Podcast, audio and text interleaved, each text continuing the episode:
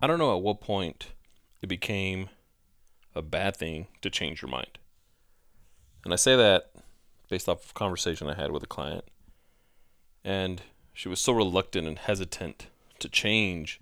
She actually was even reluctant to even ask the question if it would be okay to change her initial goal that she had set for her next 90 day um, goals that we say we work in three month uh, increments with the coaching program.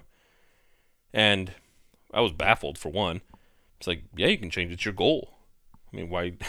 you know, my job as an accountability coach is to help get you to where it is that you want to be. Not where I want to be, not where the people around you think you should be, but where you want to be. Wherever that place is that's going to make you happy, my job is to help guide you and lead you to that point. So the conversation as it went through, you know, it started bringing back some experiences I've had with similar conversations with other people where in their mind if they change the original goal that they had is it going to look like they failed or is it going to look like they quit? And it's crazy that you would even think that but that's reality. So in this particular case she had set a goal for 90 days out and after 42 43 days which was today she asked the question of, you know what? I don't think I don't think the original goal I set is actually going to make me happy. But is it okay to change it? It's like, well, of course you can change it. Well, you know, I'm struggling with it. I asked the question of why are you struggling with that decision if that's something that you really want?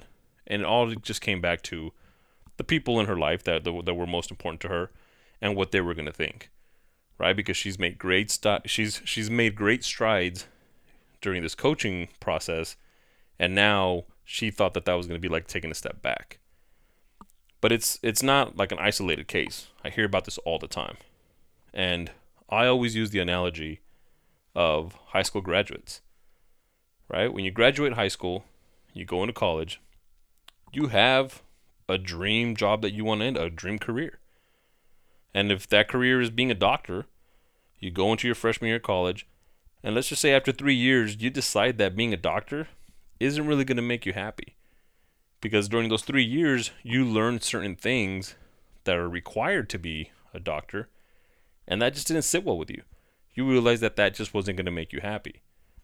And I'll take it a step further. Let's just say that your new career that you want to be now is a professor. And that's because maybe you had a professor during your first three years in college that truly had an impact in your life, like nobody else had made an impact before, and now you feel that that's your calling because you want to help impact impact other students the same way. Would that be bad? Would it be bad if you changed? Of course not. If you changed your goal of being a doctor to becoming a professor because that's now you know because you you've been through the process, you know exactly how that's going to make you feel, then do it. It's your happiness, it's your life. But in this situation, it goes across the board with many situations, right? But in in this particular situation with my client, it was this fear of what are people going to say? And are they going to am I going to be frowned upon because I changed my mind? And that's crazy, but it's reality. And there's a quote that I'm going to share with you guys, and it says, Progress is impossible without change. And those who cannot change their minds cannot change anything. And it's it's powerful because it really gets to the bottom of this current situation, which is why is it bad for you to change your mind? At what point in society did somebody say that, oh no, once you set a goal, like you got to stick to it? And that's a fine line, right? Because again, my job as an accountability coach is to help make sure that you stay on track.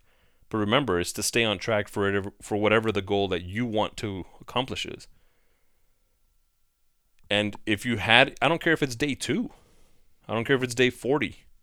If there's a really, really, really good reason on why you don't want that same goal, then we'll change it.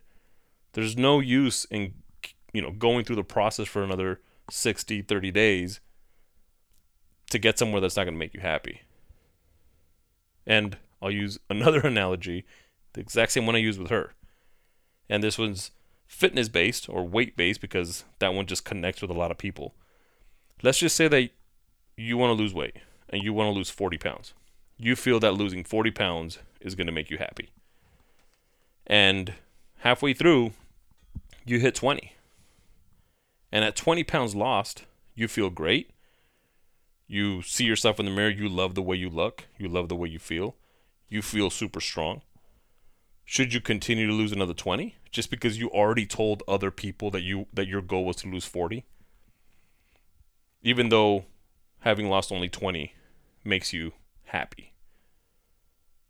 I would hope that you would wouldn't care about the other 20 pounds because if the goal is to be happy, it doesn't matter what the initial goal was, right? We always start the initial goal and it's you know, it's the realistic expectations. And I've had that conversation on this on this podcast before. Right? If we set realistic expectations, I'm not even really concerned about the end goal throughout the process. Because through my experience, I know that there's a really good chance that that's going to change. Because you'll find yourself through the process. You'll realize certain things, you'll learn things about yourself through the process. And without going through those that process and realizing those things, I can't guarantee that you're going to be happy with the initial goal you set. That's why I'm not really truly concerned with the initial goal. I'm concerned with the process. And what are you going to discover about yourself during the process? So if you're in a situation where maybe you set a goal and you shared it with a lot of people, which is a very smart thing to do, right? Because the more you share with people, the more people that can hold you accountable to it. But at the same time, it's okay to go back and say, oh, you know what? Yeah, my goal was to set 40, was to lose 40 pounds, but man, I lost 20 and I feel great.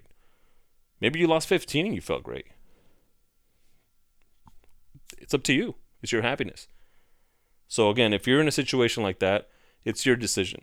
I don't care if you're 20 years old. I don't care if you're 50 years old. It's the whole goal in life is for you to be happy.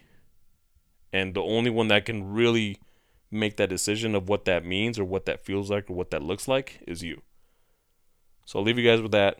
Don't forget today's a new day, which is a perfect day for a new beginning.